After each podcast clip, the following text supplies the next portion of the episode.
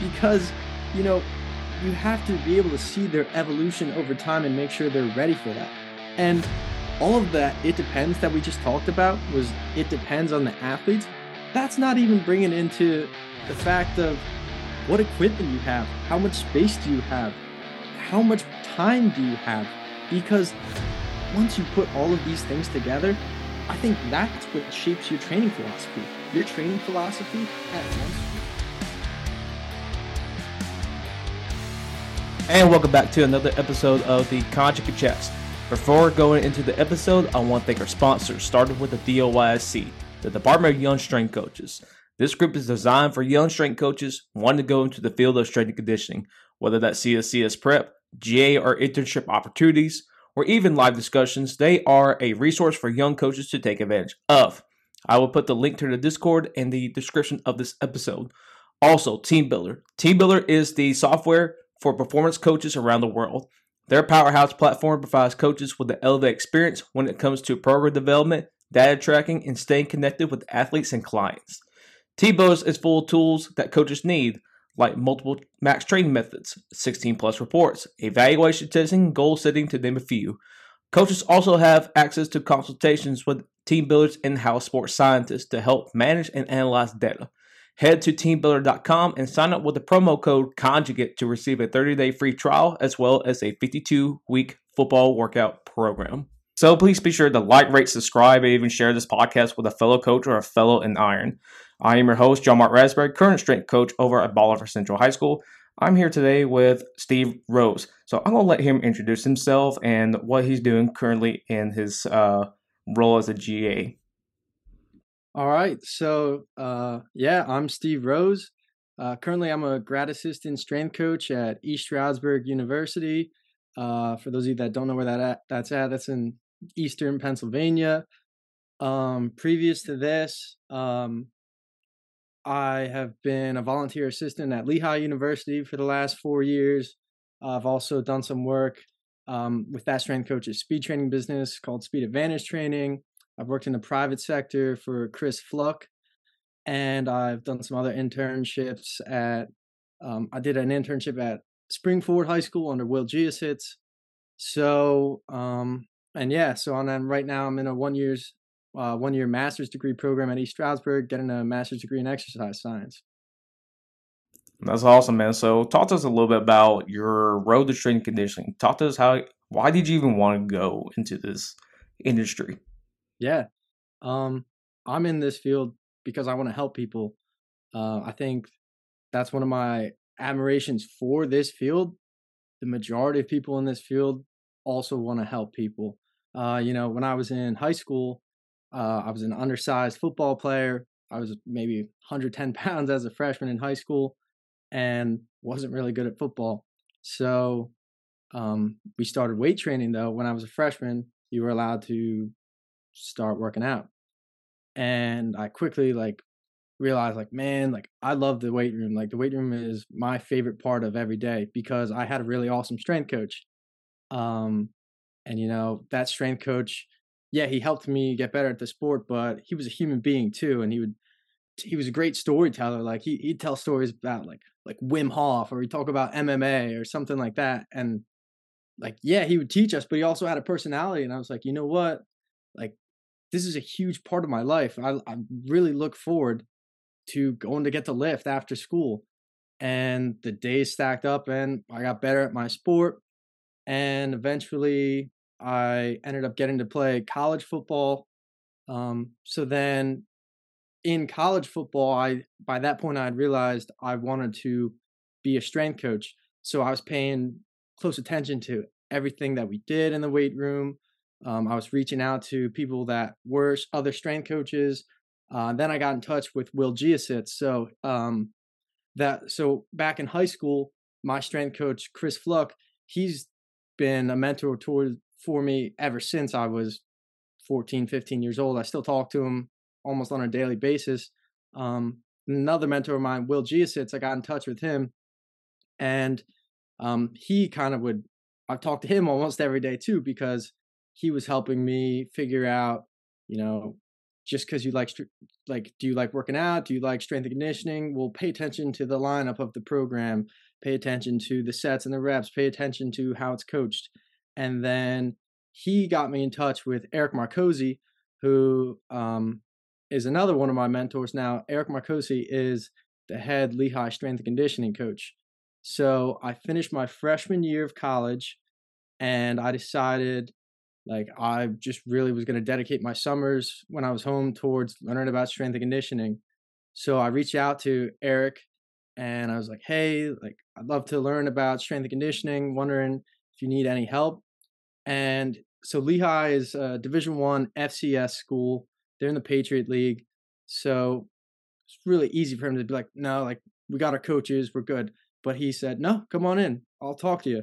So sat down, talked to Eric and uh, he was just like very welcoming and he's like hey man like if you want to be a strength coach you can be around here as much as you want. You can shadow you can learn and um, honestly he's been huge in shaping me as a strength coach because i then after meeting him i was like yes this is absolutely what i want to do because you know seeing the impact that he had on the hundreds of athletes at lehigh was incredible um, and you know, the one thing that it was the first time I think that I've ever felt comfortable being like the way I was because I'm a pretty like type A individual. Like I'm really competitive. I really want uh I want things to be like a perfect way.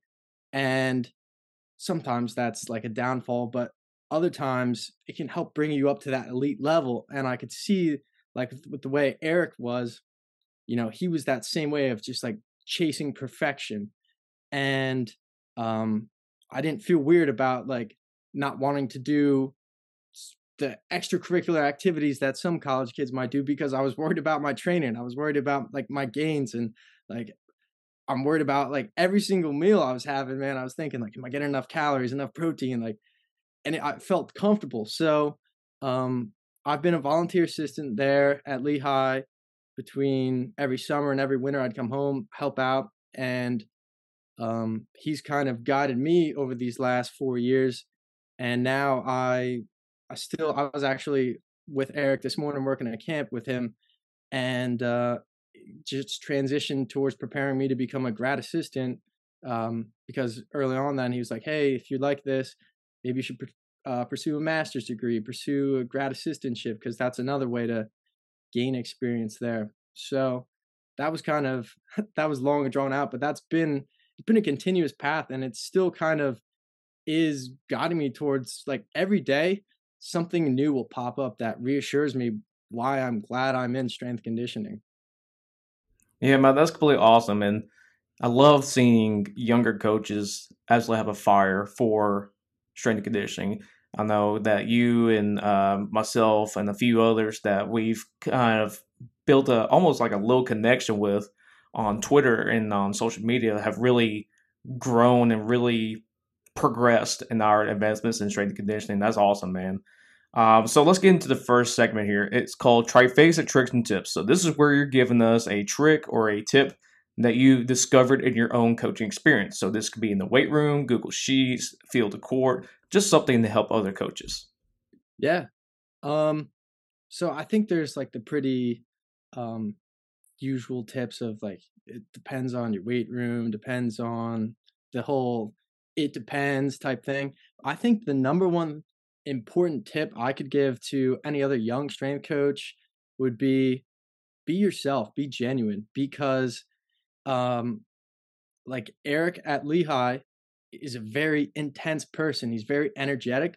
That's him naturally. A lot of the time that gets talked poorly about of like, oh, like I, I don't need a rah-rah guy. Some people are naturally rah-rah guys. And if you are a naturally a rah-rah guy, be that. Be unapolog- unapologetically be yourself in that way. If you're not that guy, that's totally fine. You can still be an incredible strength coach. And I, you know, high schoolers, college kids, they see through the BS. So they see, you know, if you're not an energetic person and you try and always are bringing the juice, they're going to notice, you know, maybe not the first day, but three days in, they're going to notice this guy doesn't, he's not really this excited. Or, you know, this guy, he doesn't, th- this isn't him. Like athletes want to see a coach that is a human being, not a robot. Um, you know, just talking about my own experience, um, I'm again, I'm a grad assistant. I'm 23 years old. I'm coaching other athletes that some of them are also 23, some of them are 24. Some of athletes are older than I am. And I'm not going to like it doesn't impact me negatively, but I'm not going to pretend that I'm some strength coach that's got 20 years of experience or whatever. I'm I'm very honest with them. I'm very upfront of like listen, like I I know exactly what you're going through. I was an athlete a year ago and they'd like to hear that. I'm not always the most comfortable speaking in front of people. Like I, I'm pretty comfortable, but every now and then I'll fumble through a sentence and it's a god awful sentence of like, wow, like I just put like five words in a completely wrong order of a sentence. And I think the robot, the robotic way to go about that would to, uh, to pretend it didn't happen and to continue coaching. I love to like I'll make fun of myself. I'm like, wow, did you guys just hear that sentence? Like, it's the worst sentence I think I've said in weeks. And I think things like that are really important for athletes to hear and see because, you know, they they go through the same things of like they're not great at public speaking and they see a coach who then acknowledges their a downfall or something and then they think okay like they, they become a little bit more comfortable and if you can be a human being as a coach and your athletes see that, they're going to be more comfortable. And if your athletes are more comfortable, you're going to get more buy-in with your training program, and it all just piles up to, you know, getting the results that you want. Sometimes you got to just be a normal person.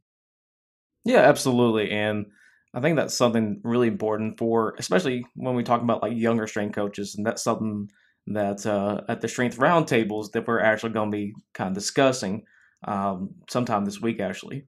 But what people don't know about like other coaches yet, we're not perfect, right? So there's a lot of times that I stutter, and I got a bad stuttering problem, man. Like I'll sit there and fumble a sentence, or like you were talking about, or I'll just completely just like lose a thought mid sentence. I'm like, I, I don't even remember what I was talking about, and then just kind of roll through the rest of the session. So I mean, like being honest with yourself is important and being honest with your athletes is important as well. Like you're talking about being the rah rah guy when you're not not that just naturally, right? If you're sitting over here trying to bring the Jews every single day, just like trying to hype up people left and right, I mean like I think at some point the athletes are going to get tired of you and yeah.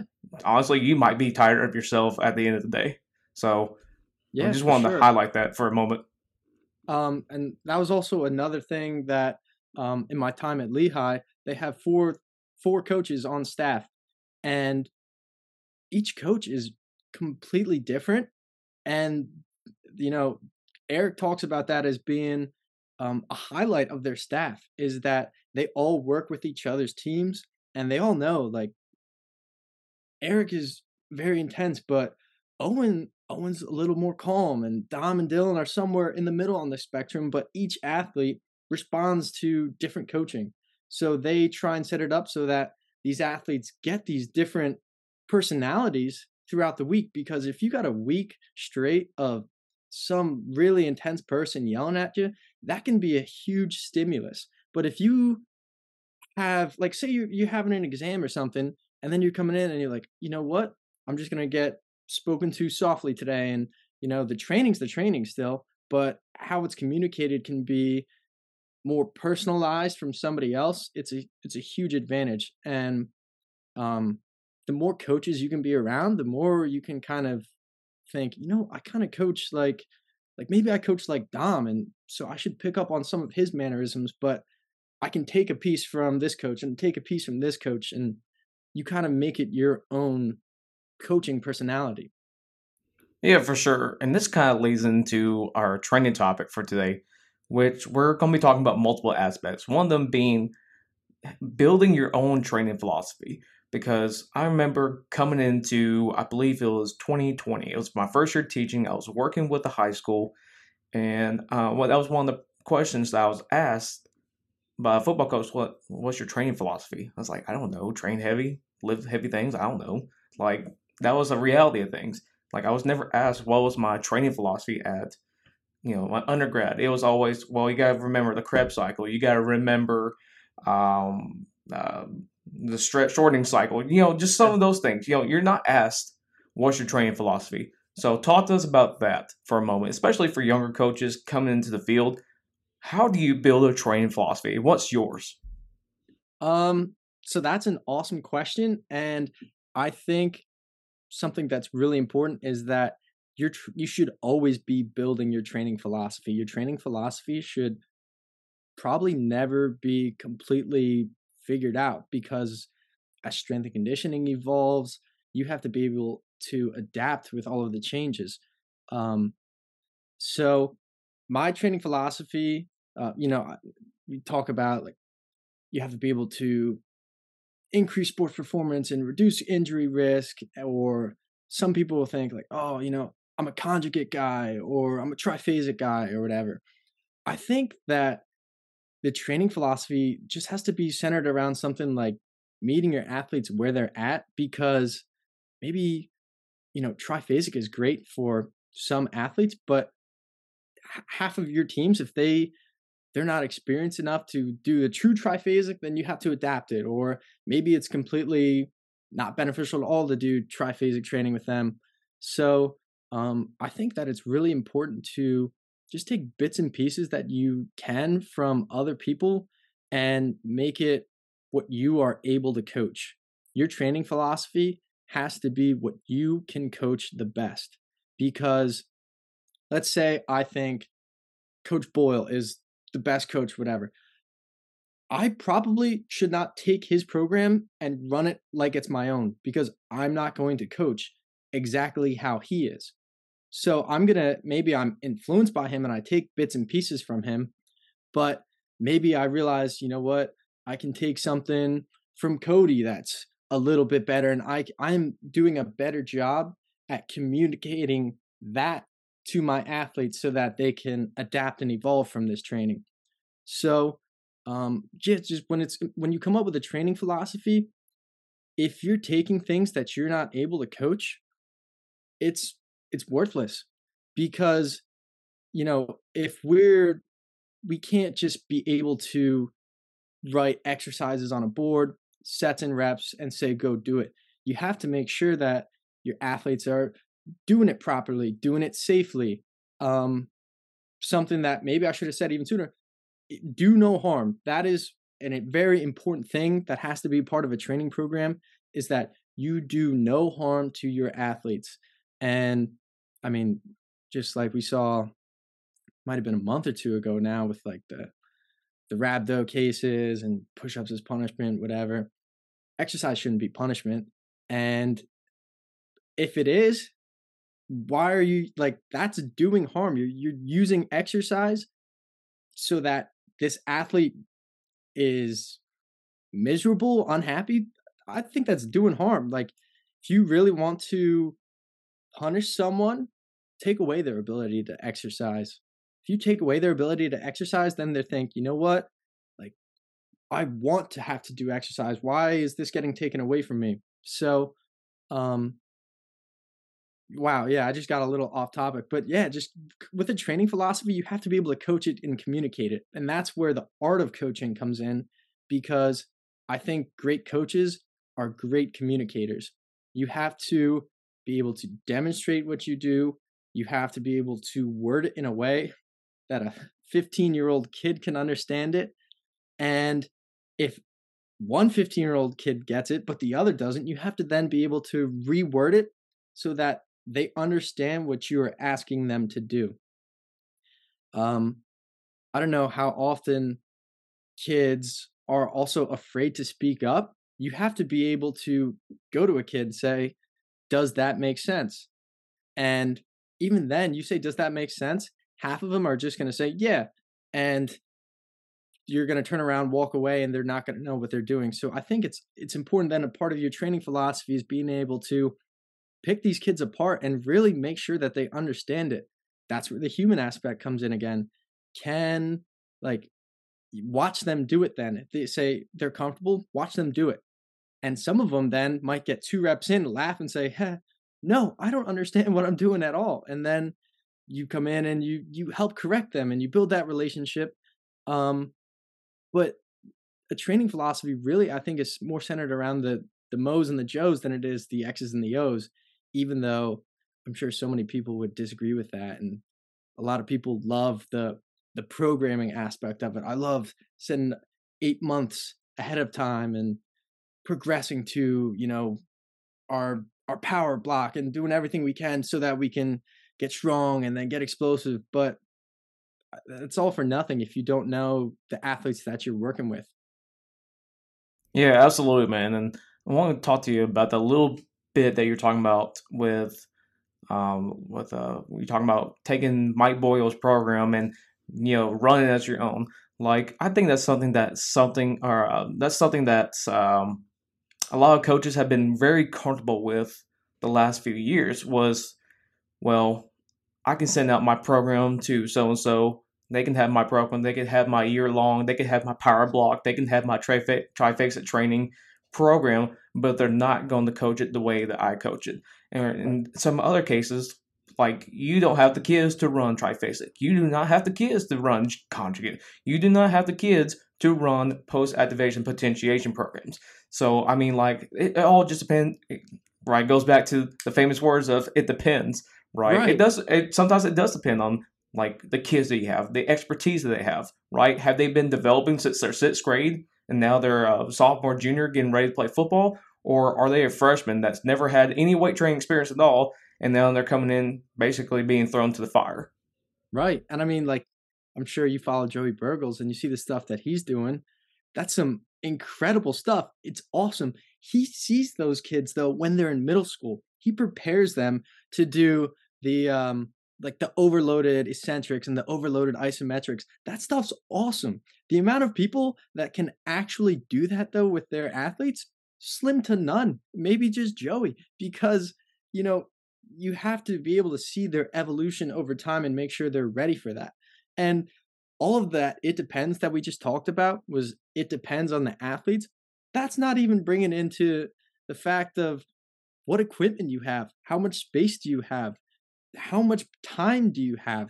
Because once you put all of these things together, I think that's what shapes your training philosophy. Your training philosophy at one school might be completely different than when you get a job at another school because the weight room is bigger, has more equipment so you can expand further, or maybe it's less. Maybe you have more equipment, but you have 45 minute blocks instead of an hour to train teams. So that's just why like your training philosophy has to always be adapting and evolving to your situation.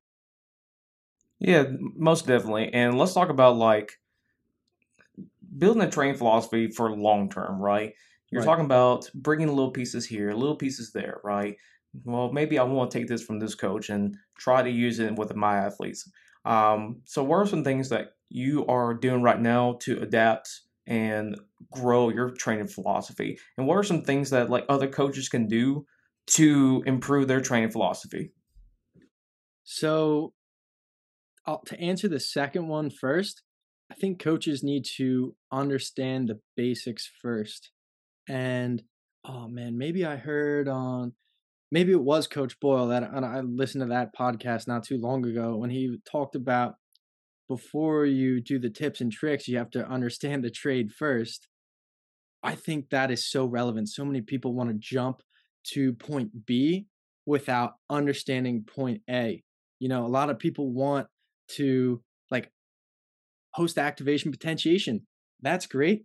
There's so many nitpicky things in between there though how many athletes probably aren't strong enough to even respond to post activation potentiation? It's wild. So instead, you had to understand how to get a kid strong. Um, so starting square one, knowing the the ideal way to set up a training plan, and maybe that means you know that's having your your power stuff first, or your plyos, your sprints, your power work, and then you go into your compound movements. Then you go into your accessory movements how do you set that up over a week whether it's a power push pull, squat, hinge, or knee dominant, hip dominant, however you want to, however you choose to word it. Maybe that's unilateral knee dominant and then bilateral hip dominant. The following day is vice versa. Um, so I just think understanding the template of a training program is important because if you can have a, um, a safe and sound training template, you will get benefits for a little bit, especially if you're working in high school. High school kids will adapt to a lot of training, and that's why there's a problem, still some lack of respect for strength coaches because you put some random coach, sport coach in there, and they're like, all right, we're going to do 400 push ups. Yeah, the kid is going to adapt to doing 400 push ups. Is that the best way to do it? Heck no. But, you know, you got to be able to just set up something that's a safe and sound program for these athletes. Um, once you get something that works for you, that you start to see results, then it's time to take that step of, all right, I have a foundation towards my programming knowledge. How can I continue to make this better? Um, this was something that I actually asked myself a lot. It was almost, I've, I viewed it like a pendulum in my head. I looked at my ability to program and I looked at my ability to coach because there was a time period that I was really, really uncomfortable at speaking in front of people. So I was good at writing a, a pretty generic training program that I was like, okay, we'll go three weeks of eights, three weeks of fives, three weeks of threes, whatever. Pretty basic stuff. So I worked on my ability to speak in front of people, to communicate what I wanted to see out of them. Once I got really comfortable at speaking and delivering this program, I then realized, okay, it's time to take my program to the next level. Where how can I make this um, you know, whether it's more complex, which you don't always need to make it more complex, but maybe you need to pay attention to the details a little bit better. Um, so I think that it's important to just know what you need to work on because sometimes it's programming, sometimes it's working on delivering that program. So then, how I worked on expanding my ability to program was I would I immerse myself in multiple weight rooms um, and so, like, along with my experience of, I've done internships at Springford High School, um, which is where I, I, they have a beautiful weight room, and I got to see a whole bunch of high school programs put in place. I got to coach there, and I got to ask Coach Will Giasitz, again, one of my mentors, why are you doing this? And that's where I started to take bits and pieces from there. Um, during COVID, I had the opportunity to do um, whether it was online internships or online learning experiences with um, I did an online internship with the Kutztown strength coach. I did an online learning experience with the Diamondbacks and took bits and pieces there. And these are all free ways of continuing my education. Uh, I immersed myself in Lehigh.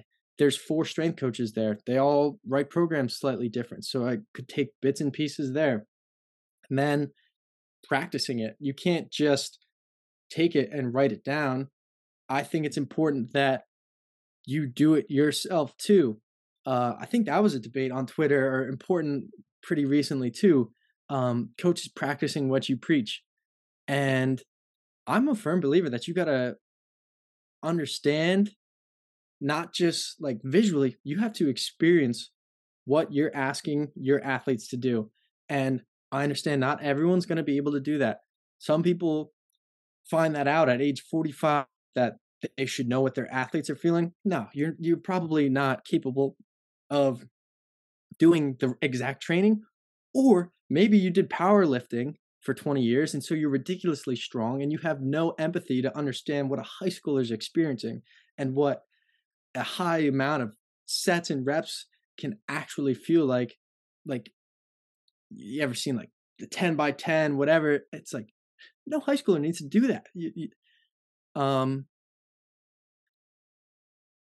but I just think that you should be able. Sorry, I just lost my train of thought there. So Eric Marcosi at Lehigh, he is. I think he's like 42 right now. I don't know his exact age, but he he does all the training. He for the last 20 years he has done the training that he's given his college kids. He's in phenomenal shape, and uh, I think I talked about this. Maybe it was before the podcast started up, but uh, he views he lives his life at an elite level. You know, he he does all of the training. He cheats on his diet once a year on his birthday, like things like that. That I think have made him an incredible coach. Now, that's a it's a pretty uh, tough lifestyle to live. I, it's not for me, uh, for the, the the nutrition part, but being able to do a football lift at Lehigh hours before I had to then coach the football team allowed me to better coach the football team because I knew everything that they were feeling.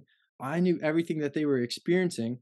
And I could then have, if I say I wasn't an empathetic person, I at least know what they felt earlier. So I can say, hey, I felt this earlier. Is this what you feel?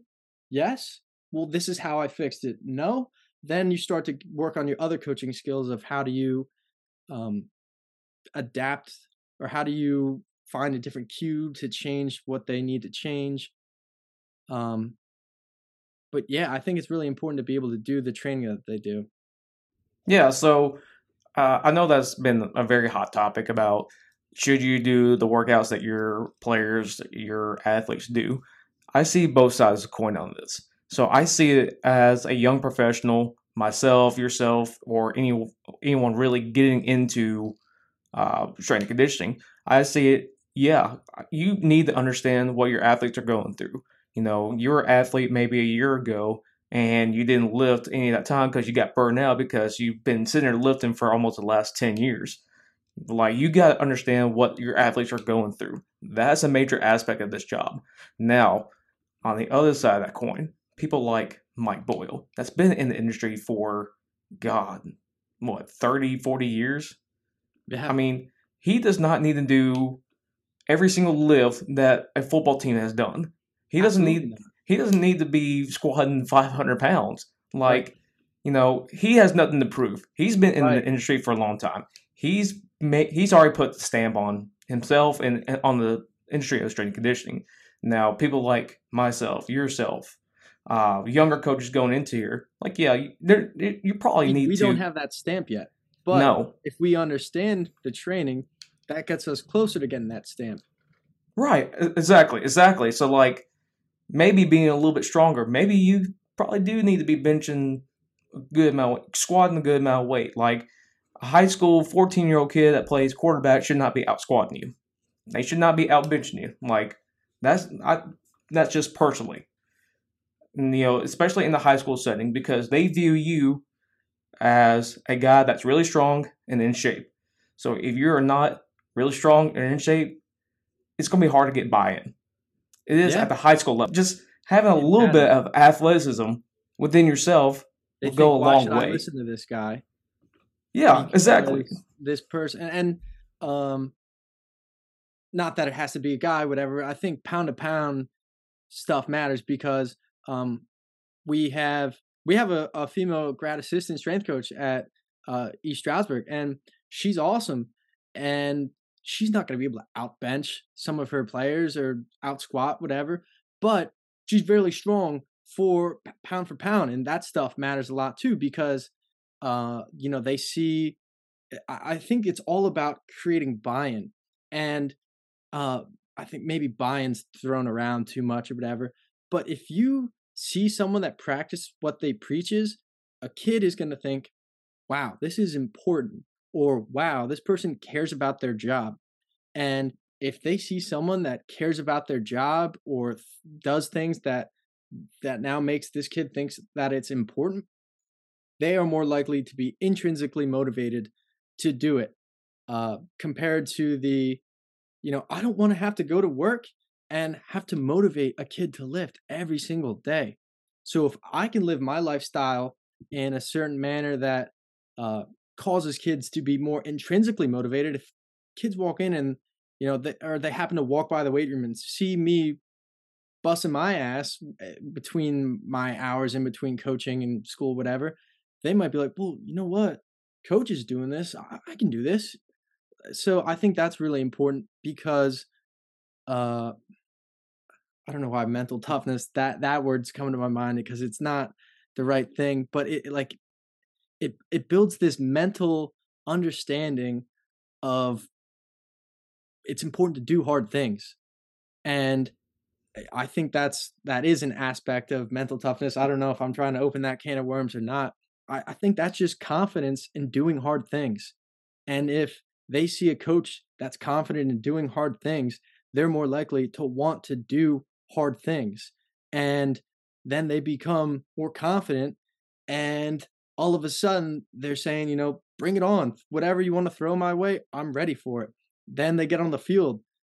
A tougher team comes their way. Bring it on. I'm ready ready for whatever.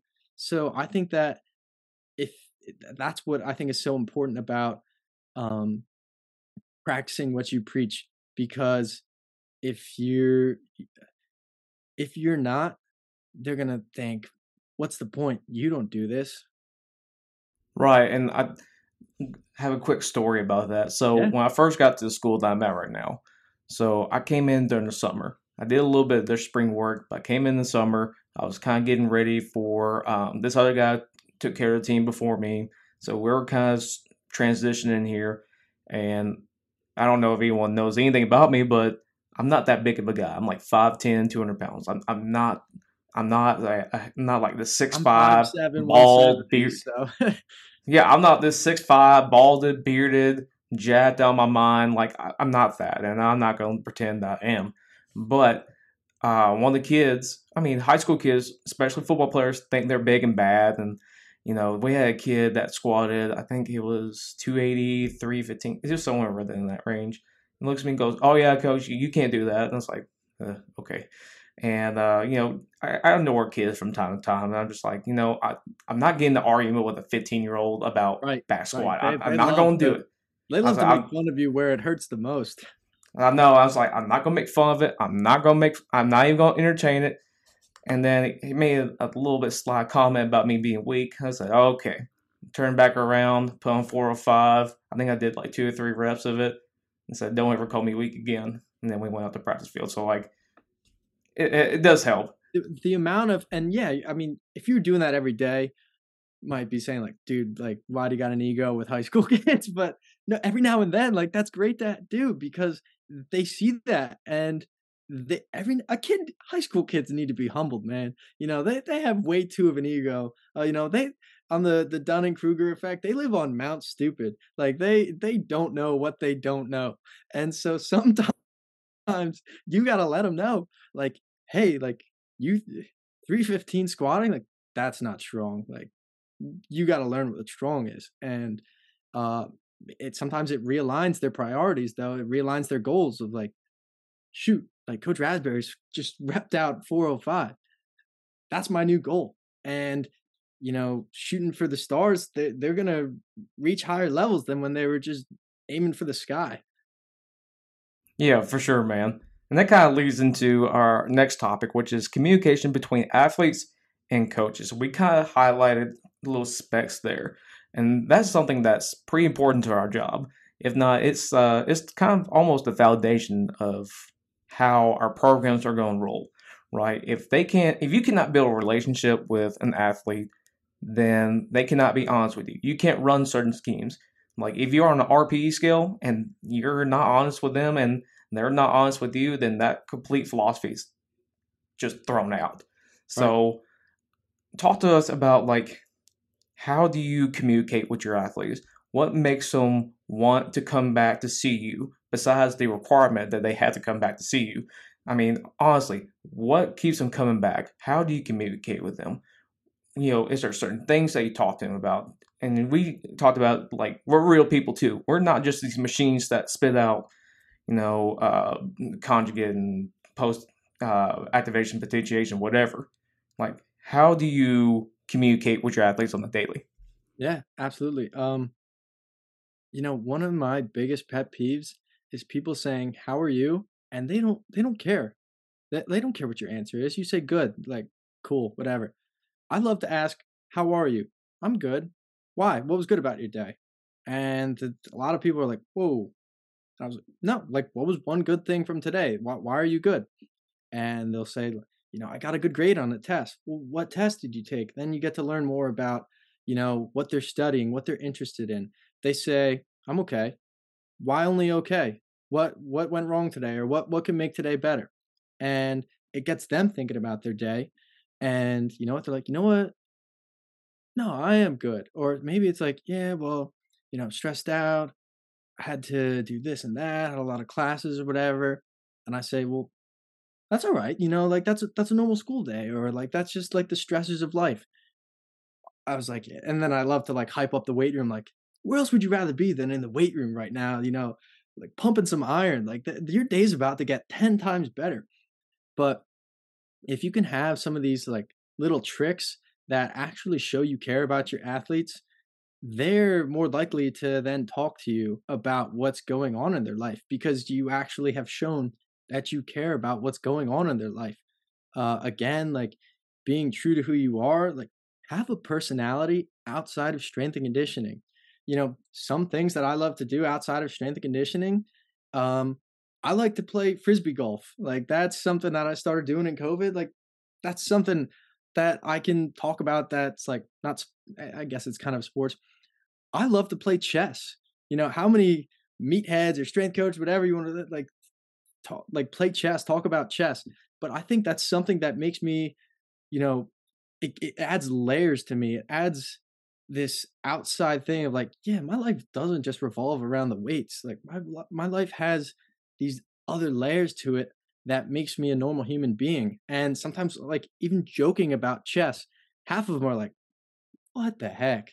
But they, they say what the heck, and they learn like, all right, there's more to this guy. That it's like when the when the high school kid sees their teacher at the grocery store, and they're like, "What are you doing here?" And the, the teacher's like, "Yeah, I eat food too." Like, you know, you gotta you gotta show that you have these layers to you.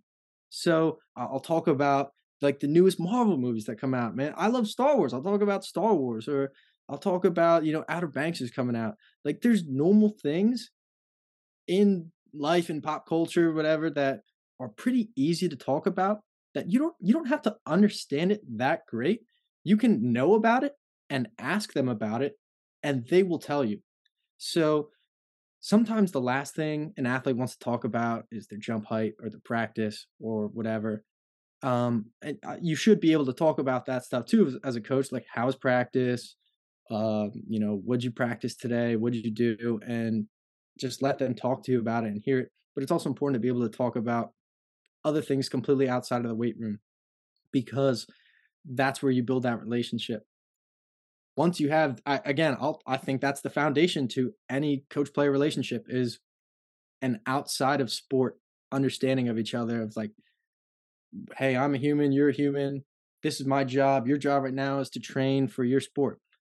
But then, with all of that there as a foundation, they're more comfortable in saying, hey, coach, you know, my shoulder's bothering me today. Okay, well, what happened? And they're not afraid to get into like, I was at practice and this happened, or coach, I was a knucklehead over the weekend and I bashed my foot off of something. And I was like, okay, because Not going to harp on the why it happened. Now they trust me to get them where they need to be. So, okay, we're going to cut this out. We're going to adjust this exercise. And then, like, okay, thanks, coach. And they're still able to train, still able to get the work in. And they know that I'm there for them to help them figure out a better way to uh, like I, uh, strength and conditioning is a servant job and if I can find ways to better serve my athletes and they understand that I'm there to serve them, then it's going to get the ball rolling in the complete right direction.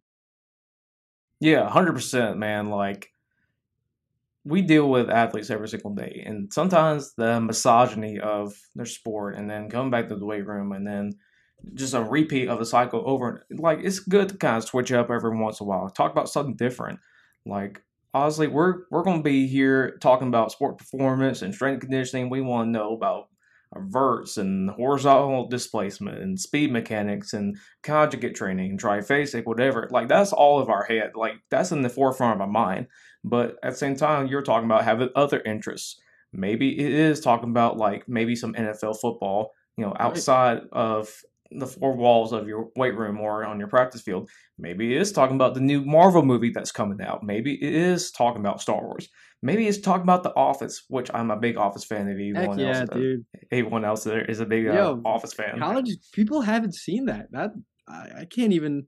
You know, like right, like your face right now says it all. But yeah, I'll try and reference something about The Office. People say, "Ah, Ah, I don't really like The Office. And uh, I'm tempted to say, get out of my weight room, but you know, again, Yeah, man. Like I sat there, and that's one of the things me and my wife bonded over was when we first started dating was The Office. Right? We we always have this common interest of The Office, and I bring that into the weight room, and sometimes the kids don't understand what I'm talking about. Right? No, I'll say like some Office reference, and they're like, I, I have no idea what it's from, and it's like, well, looks like I'm getting kind of dated, and I'm only 26, so.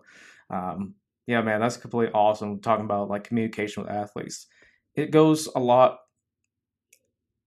It can go a long way with coaches. You know, if we get to this, and I hope no one has this of injuries, right? You know, that short conversation opens up a door for them and allows you to actually get to connect or whatever. You know, later down the road, if I hope God prevent this, you know, if you had injury in your um, practice or injury in your facilities, whatever. I mean, you want them to be open and honest with you about some of these things that are going on with them. Um, you know, coach, I'm not getting enough nutrients. If it's, um, you know, an injury, uh, I'm not getting food at home, whatever. I mean, you got to be able to open up the door to them. right, and uh, you know, talking about scope of practice or whatever. Yeah, sometimes it's good to acknowledge of practice. Strength coach is not a registered dietitian. Strength coach is not an athletic trainer. Um, so if you can guide someone towards an expert if they need it, uh, whether it's an athletic trainer, a physical therapist, a nutritionist, that's great. But it doesn't hurt to sometimes give advice. You know, part of the CSCS, there's a nutrition aspect to it. Uh, and you know, like I gave like just some casual advice to uh, my volleyball team the other day. Like, hey guys, like chocolate milk has some great protein source. Like things that are have protein are a good thing to eat after a training session. Um, and then like I'm not saying like you need a fistful of this and uh, how many of this on your plate and it needs to be all these colors. I don't know that stuff, but I know that chocolate milk is a decent thing to drink after a workout because based off of the um all of the um, amino acids in it and you know it's from a like it's animal based whatever just because stuff you learn in nutrition uh and i said that to the volleyball team and then cu- got a couple messages in our volleyball group chat then of like coach i'm drinking chocolate milk and i was like thrilled because like hey like again i'm not a nutritionist but i'm able to give some sort of advice that can uh, also help them get better that's outside of the weights Right, and you're talking about stuff like outside of the CSCS. You know, there's things of, of nutrition. There's a rehab and conditioning portion in the essentials textbook that, like, yeah, we can help rehab an athlete, even though you know we go to physical therapists for that, or they go to athletic trainers, you know, for rehab, whatever.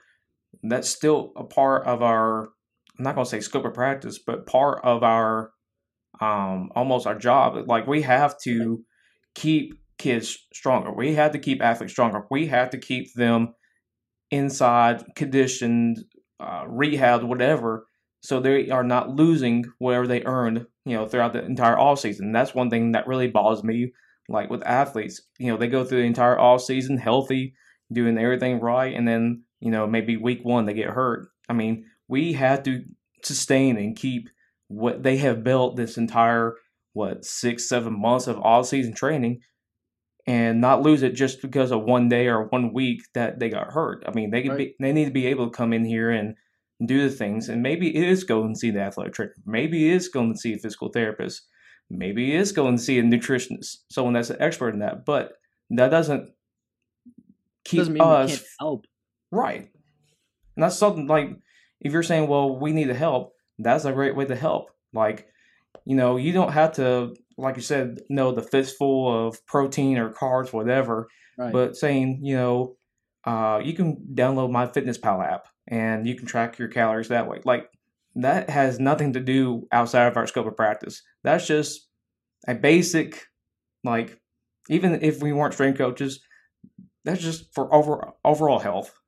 Right, and I mean they're gonna try and seek out the amount of people that are actually gonna pay to see a nutritionist or whatever. That's a college kid and put money out of their pocket that isn't, you know, if I can just give general recommendations that gets them slightly healthier, it doesn't have to be perfect advice. If I can like the guidance is just so important because they might if they want to pursue it they can. But I I feel good knowing I at least guided them in the right direction. Absolutely. And let's kind of go into our last topic here. Okay, so scheduling around sport practices. And this is something that I'm starting to experience now. And so I'm glad that we're talking about it now because I'm starting to experience it now and I probably need a little bit of advice about this. So it can be hard. It, it really can. It can get pretty uh get pretty tight with yeah, with your time sure. and everything like you know you ha- you may in your head think of like well they uh, they can come in here, they can come in here, and then a uh, sport coach can come in and say, "Well, we're having this on this day," and then you get to change everything. So, how do you go around adjusting your schedule to various sports schedules? Because that can get very complicated very quickly. Yeah, absolutely, it can.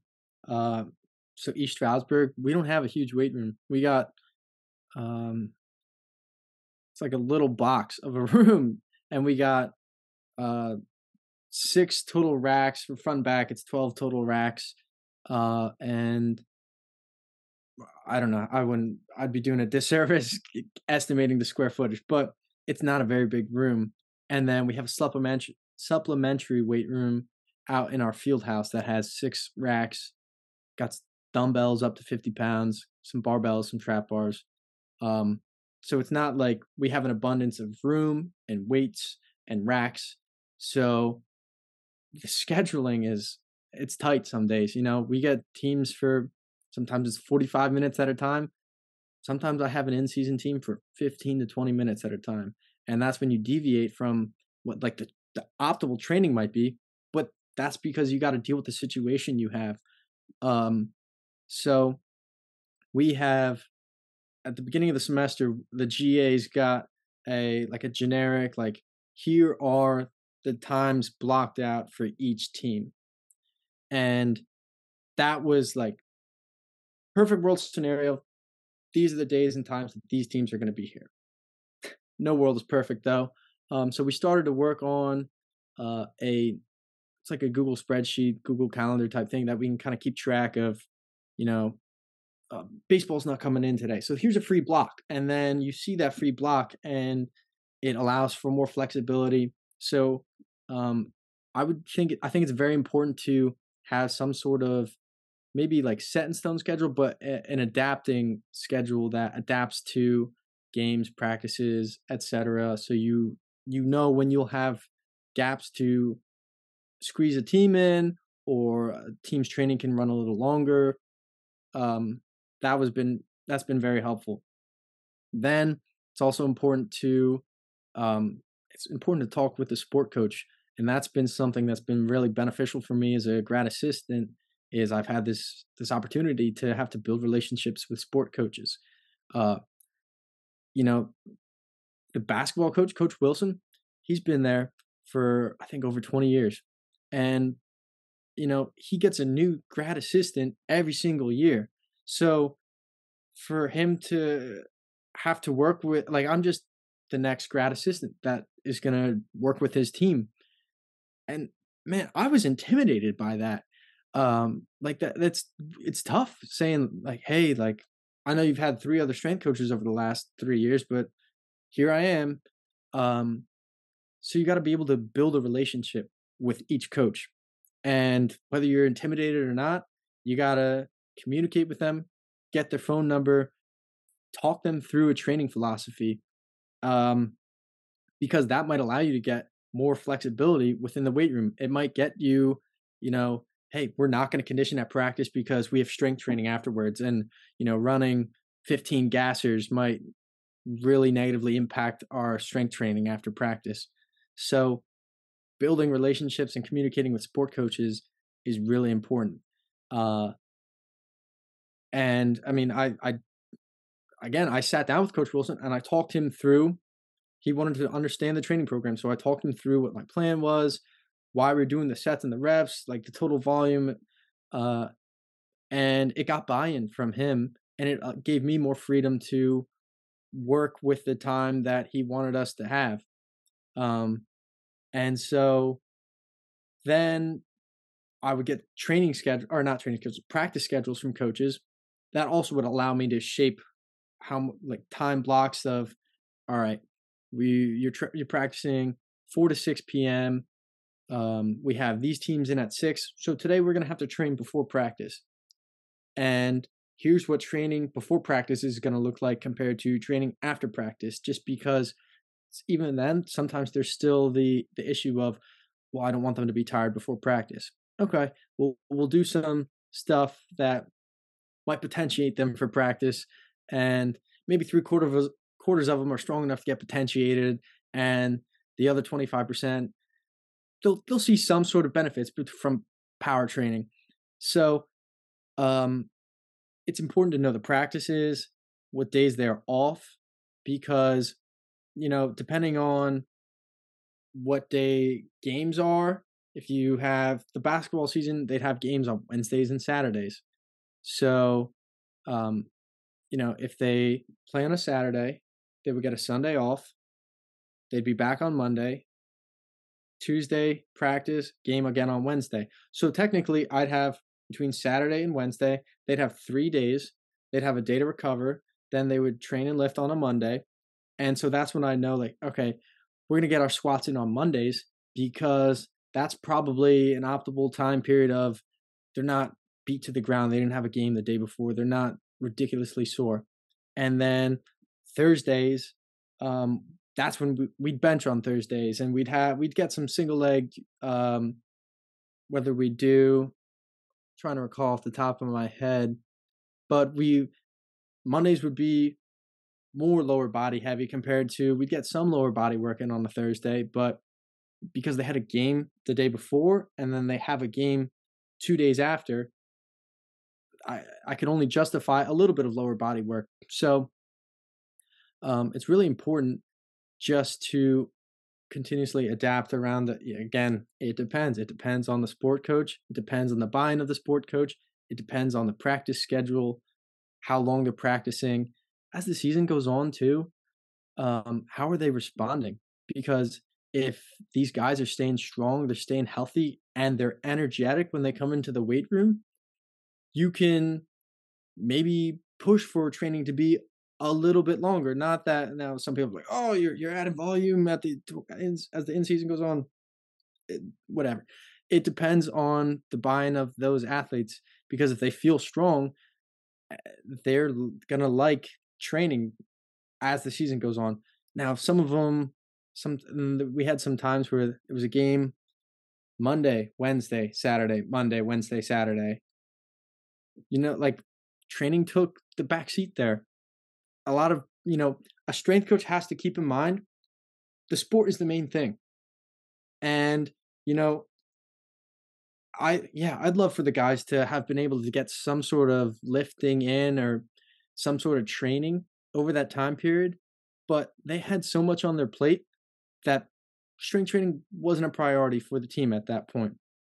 Now, if it was a situation where it wasn't a new grad assistant every year there could be a stronger relationship between um, the, the coach that was responsible for the basketball team.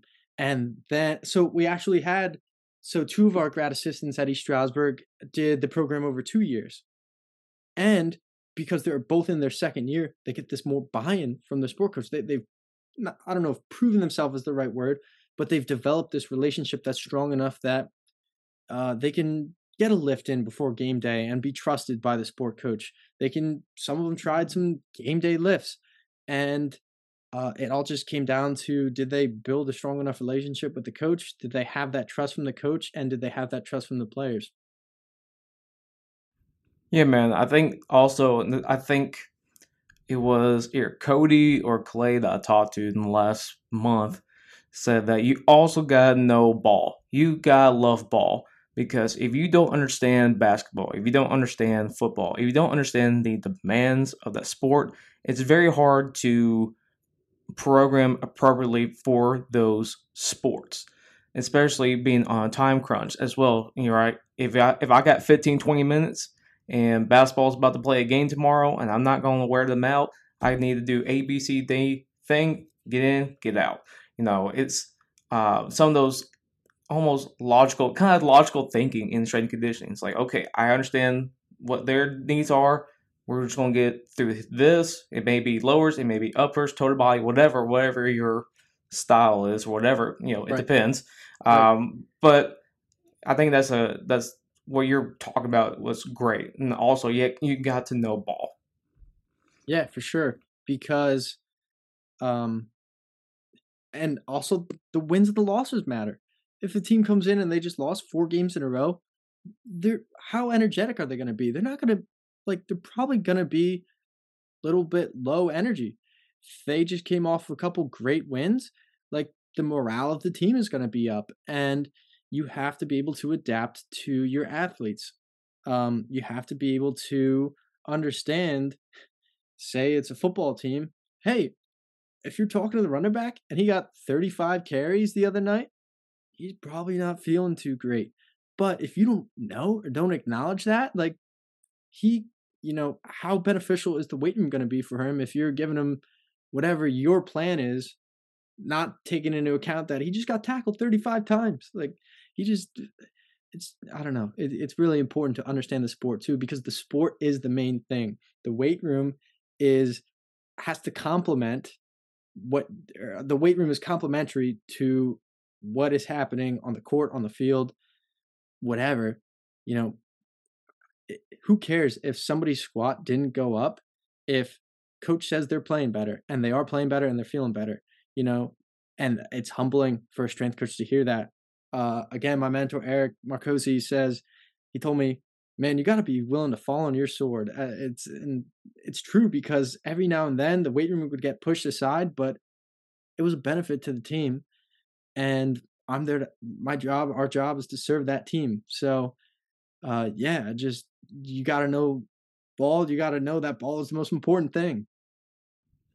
And also, you gotta find that balance, right? You can't throw the weight room just out of your priorities, right? And right. that's what the sport coaches, you know, kind of got to realize. Like, yes, in season, your sport is priority number one, but your maintenance or taking care of your athletes is number two. And part of taking care of your athletes is getting work in the weight room, whether whatever that's work is like, right? And depends on the coach and it depends on your situation, time of year, right? Week one is a lot different than week six in football. Week week six in football, you know, you're sore, you're tired, you you don't want to go to the weight room. You've been sore for about ten weeks at that point, like, eh, yeah, for sure. Um, and back to the whole training philosophy, you have to be able to explain the why. If you can't justify why you're doing if there's one single thing that you can't justify why you're doing it, it should not be in your training plan. Because what happens when a sport coach says, "Well, why are we doing this?" and you say, "I saw it online," or "I, don't know," like th- that's gonna kill your buy-in from the coach. That's gonna a player says, "Why are we doing this?" You can't answer it. Man, that player's gonna think you're an idiot. Like so, you have to you have to be able to explain the why for every single thing. And again, that makes you a better coach because if you can say why you're doing it, you understand your program to uh, such a deep understanding.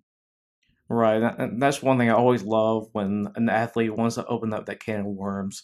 You know, when we do in season, we do a French contrast, similar French contrast post uh, activation potentiation right. work. So they'll ask me all the time, it's like, why were you doing a trap bar and then go and doing like pogos or something, you know, something like that to that extent?